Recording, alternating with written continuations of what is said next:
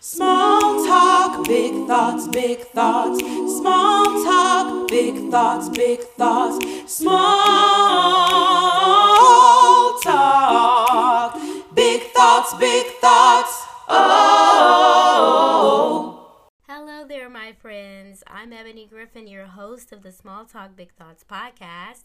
This episode is all about knowing when and how to strengthen yourself. Um, strengthening yourself means to become strong, to beef up, to prevail, to harden, to be courageous, to fortify. Roar, be courageous. Um, normally, when there's talk about strengthening oneself, it's from 1 Samuel chapter 30, verse 6 um, actually the verses before and a little bit after that and and I'll just kind of give you a brief little summary. David and his crew had gone off to war. They were, you know, basically on their job and when they came back to their camp, they realized that some bandits had came in and burned up the joint, you know, stole their women, children and their belongings, just took and raided everything. And David had to strengthen himself to recover his family and his belongings.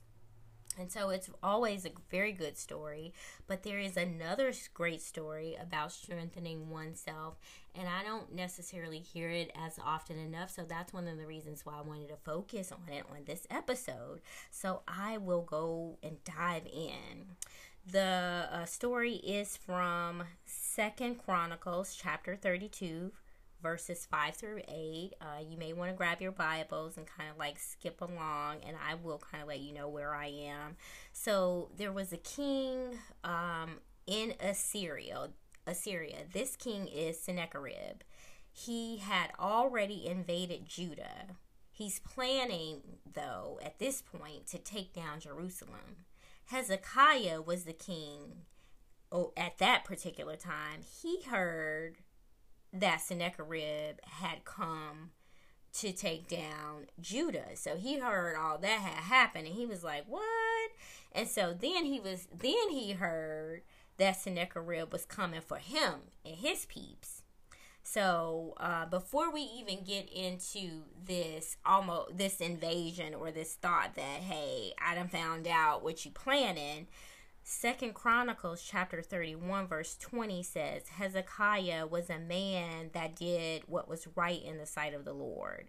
So I wanted to start right there because before we even find out that there's that Sennacherib is plotting and planning, God lets us know who Hezekiah is. He's the king.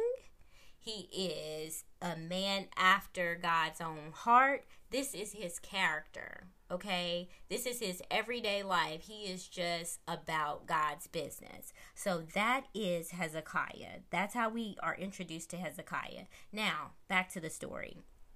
Uh, Hezekiah heard about what happened in Judah. He knows that Sennacherib is on the way. And I bet it could have been all kinds of thoughts in his mind. Like, was he anxious? Is he depressed? Is he angry? Is he shivering? Is he confused? Does he know what to do?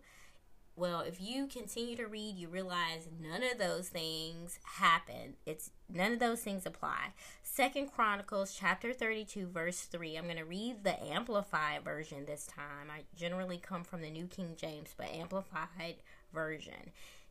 Hezekiah decided together with the officers and his soldiers to stop the water supply from the springs which were outside of the city by enclosing them with masonry and c- concealing them, and that helped them. Other people followed suit, and they stopped their water supply through the regions. Verse 5 He strengthened himself, built walls, erected towers, made weapons and shields.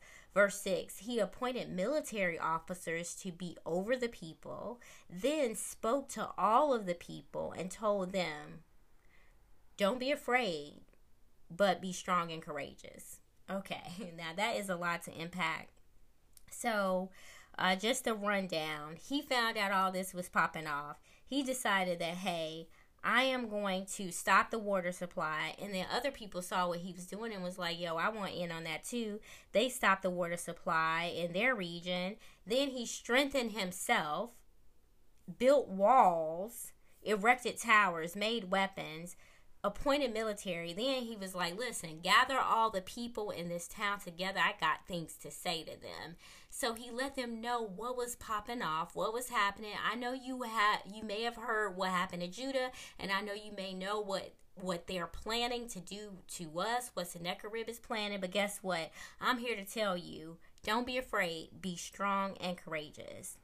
So I, I just, you know, as a leader, he steps in and does a mighty thing. Now, strengthening yourself overall is needed when we feel weak when you feel like you've become a target of the devil, you definitely need to strengthen yourself. When we feel that there is a spiritual attack against us, we definitely need to strengthen ourselves. When you notice that some negative thing is happening over and over and over again in your life, it's not just something that you need to get used to and just say, oh, well, that happened before, or it happened with my daddy, or it happened with my cousin and my great grandmama and all that stuff, and then just accept it as is. No, that is a great great opportunity for you to fight back and strengthen yourself. Basically, strengthening yourself is needed like you breathe. It's every day, every second, every millisecond you need to be strengthening yourself. So how did Hezekiah do it? Second Chronicles chapter 32 verses 5 through 8. As I said, he strengthened himself before the issue came up. That's number 1 he uh, well actually number one was he did right what was in the sight he did what was right in the sight of the lord. So he did what was right in the sight of the lord. He did that before it even came before the problem even came. So that's number one. I have to correct that. Um, he also um, like i said strengthened himself.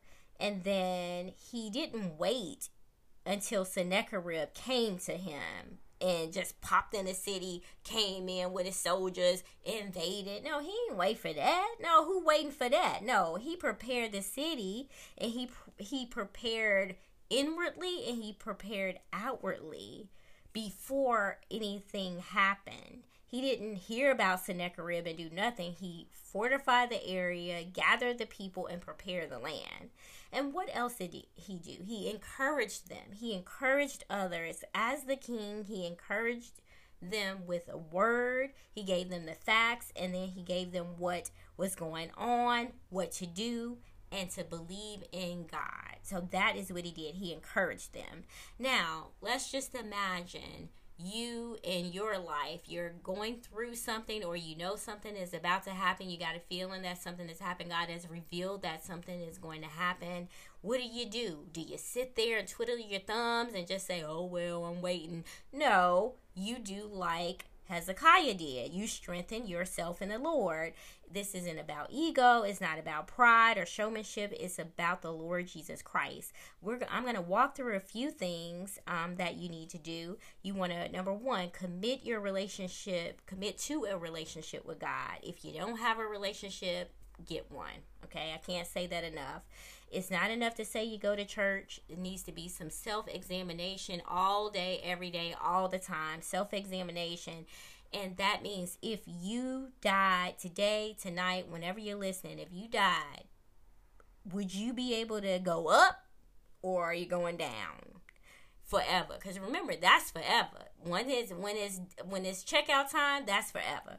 So are you going up or are you going down? Because if you're going up, you're going to be there forever with God, Jesus, and the Holy Spirit. If you're going down, basically you're going to be there with the devil, burning, and the demons forever. I mean, I just you got to commit to a relationship with God. I don't know how many, yeah, how much more I can say that. Number two, you want to spend time getting to know God. Read the Word. I had someone tell me that they don't read, and I, I believe I mentioned that this before on the podcast. Uh, but they laughed about it, like they literally laughed about it. And in my mind, I was like, "That's the saddest joke I've ever heard," uh, because a person that doesn't read is a person that perishes for the lack of knowledge. So you want to spend time getting to know God. Um, third thing is you want to learn to pray, not for the audience, not for to be heard. You want to get gets God attention. You want to pray to get God's attention. Pay, praying without stopping, without ceasing is what the word says. Pray in tongues, pray with purpose.